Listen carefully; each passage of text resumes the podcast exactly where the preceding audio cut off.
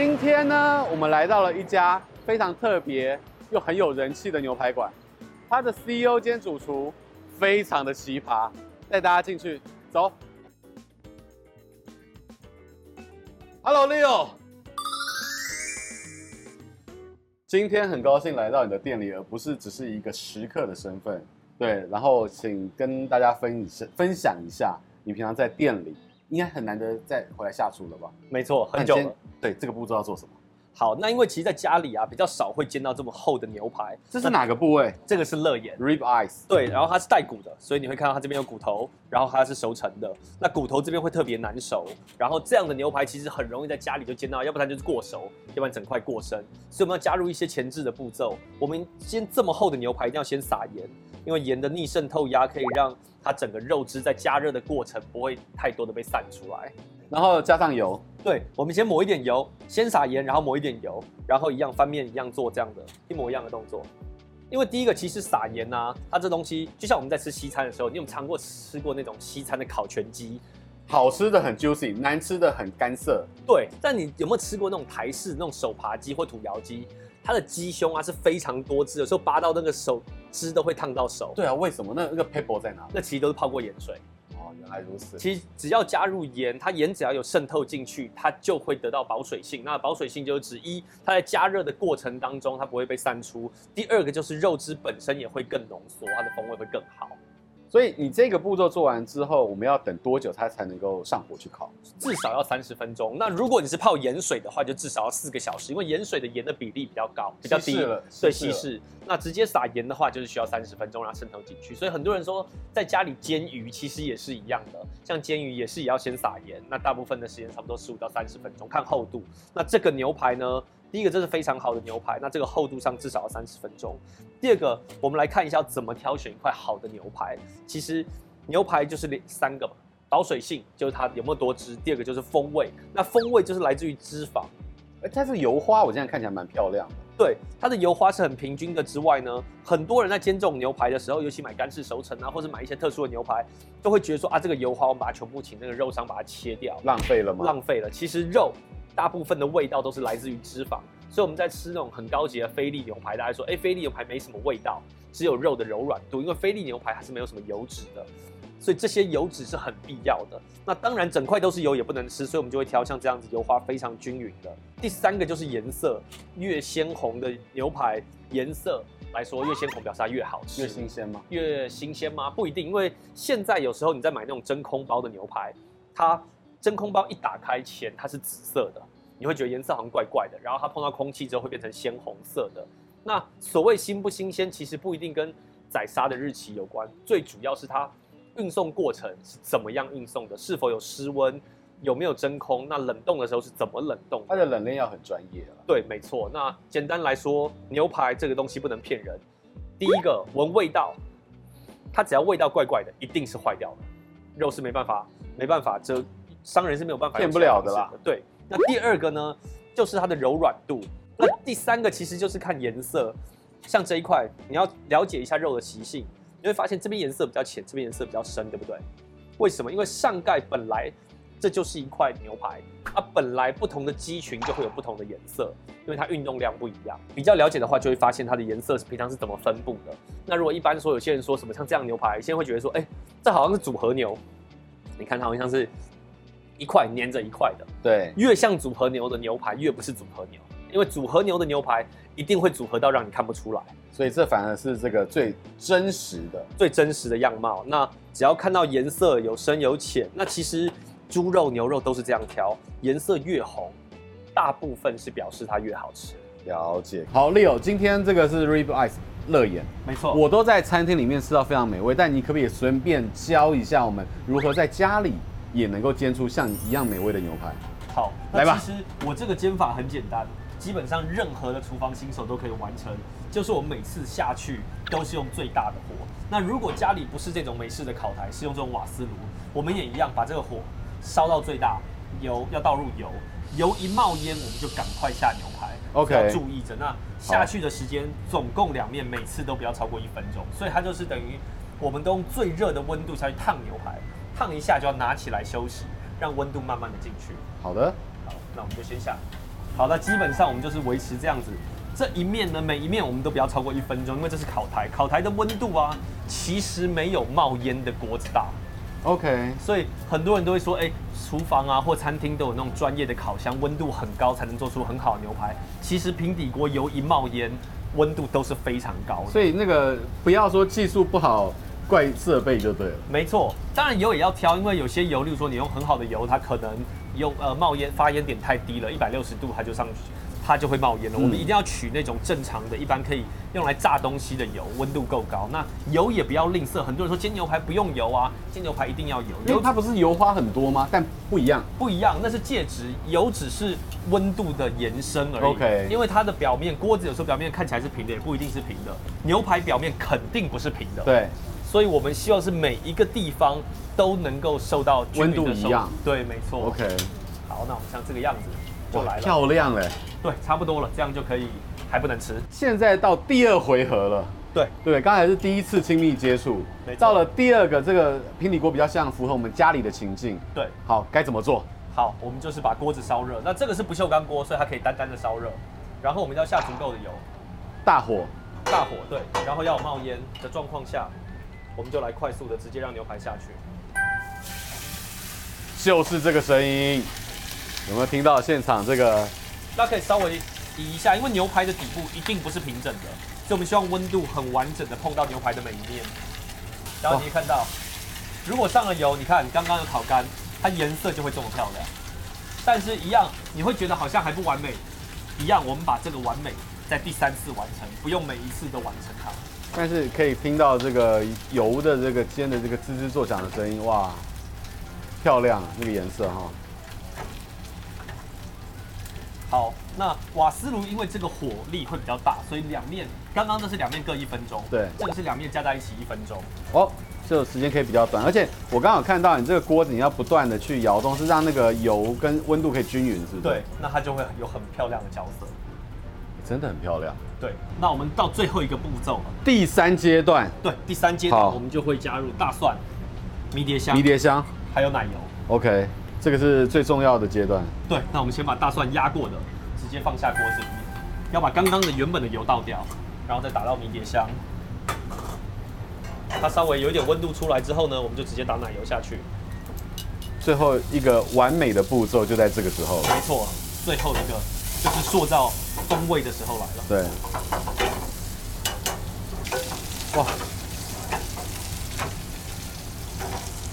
这个颜色真的是还蛮漂亮，而且你这个大蒜的香味哈，对，因为奶油其实比较容易焦，所以它更容易上去把那个焦色给上上完美。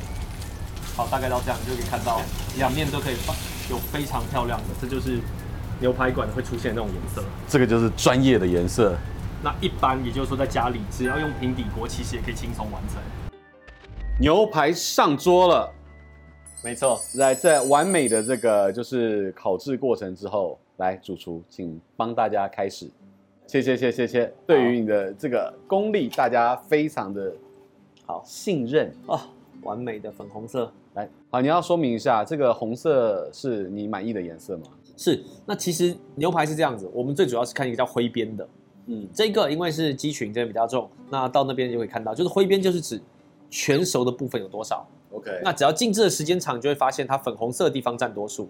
那如果静置的时间不够长，大家谁都可以煎出三分熟，只是它三分熟的面积有多大而已。成不成功就在细节里了。没错，所以这个就叫灰边，我们就希望它整块都是粉红色。它现在整个香气四溢，里面那个大蒜的香味就在刚才的第三回合的这个工序里面。没错，因为你用 butter 加上大蒜，所以整个这样子非常的香。这一次呢，以前 talk 一杯都是边喝边聊。今天我们是边吃边聊，然后你配的两个这个佐料是大蒜美乃滋，这是我们自己做的，跟那个松露酱。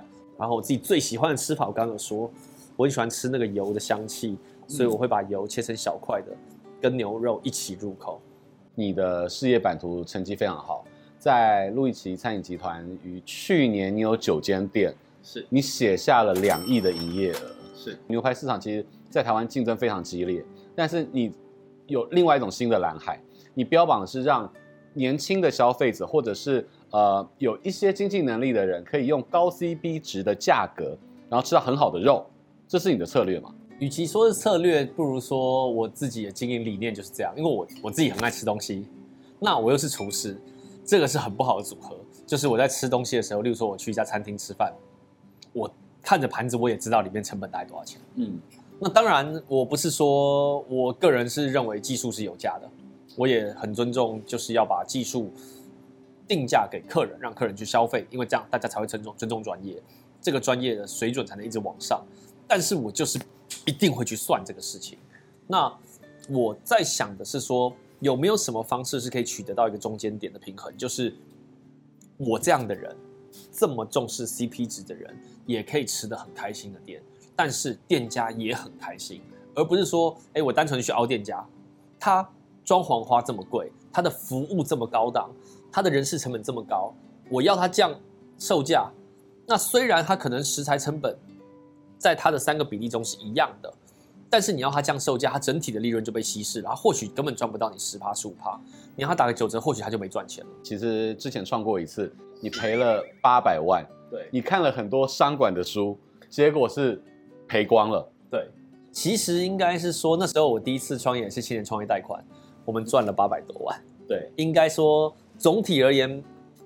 赚了蛮多钱的，因为我们总共开了四家店，然后最后我们总共花了三千多万开店，那最后结束的时候赔了八百万，所以大概如果真的及时停损的话，其实也赚蛮多钱的，但是就是没有这样做。那是一个人生的学习哦，八百万的这一堂课让你跌倒了，那你中间你怎么样去度过那一段失败的日子，然后再现在又可以做到有两亿营业额的餐饮集团？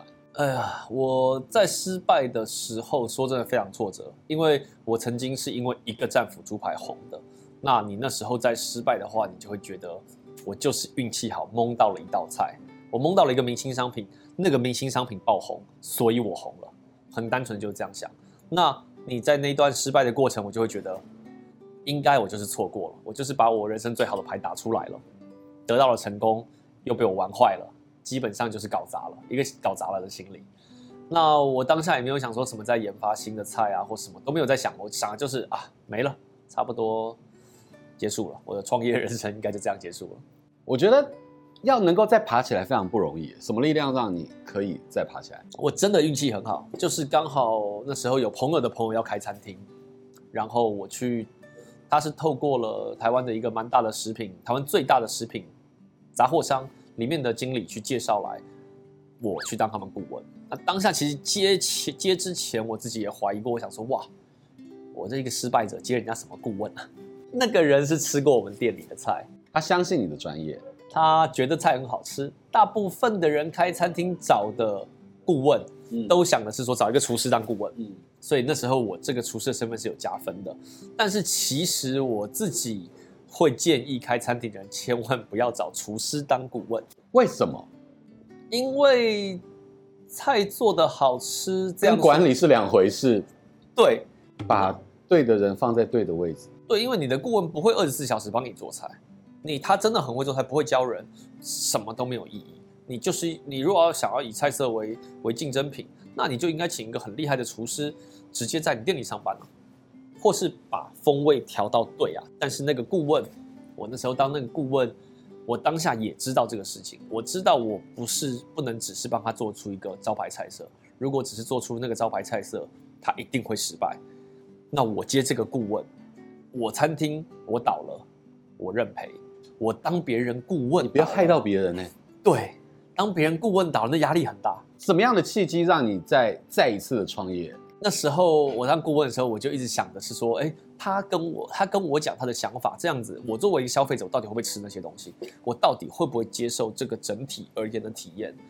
那我是第一次把自己从那些我所有上的课、餐饮创业的课程、专业管理课全部都撇开，你要把所有的招式忘掉，忘掉，然后就坐在那边，哎，我是消费者，这样的东西我吃吗？这样的服务我要吗？这样的装潢我喜欢吗？这些东西有意义吗？那我。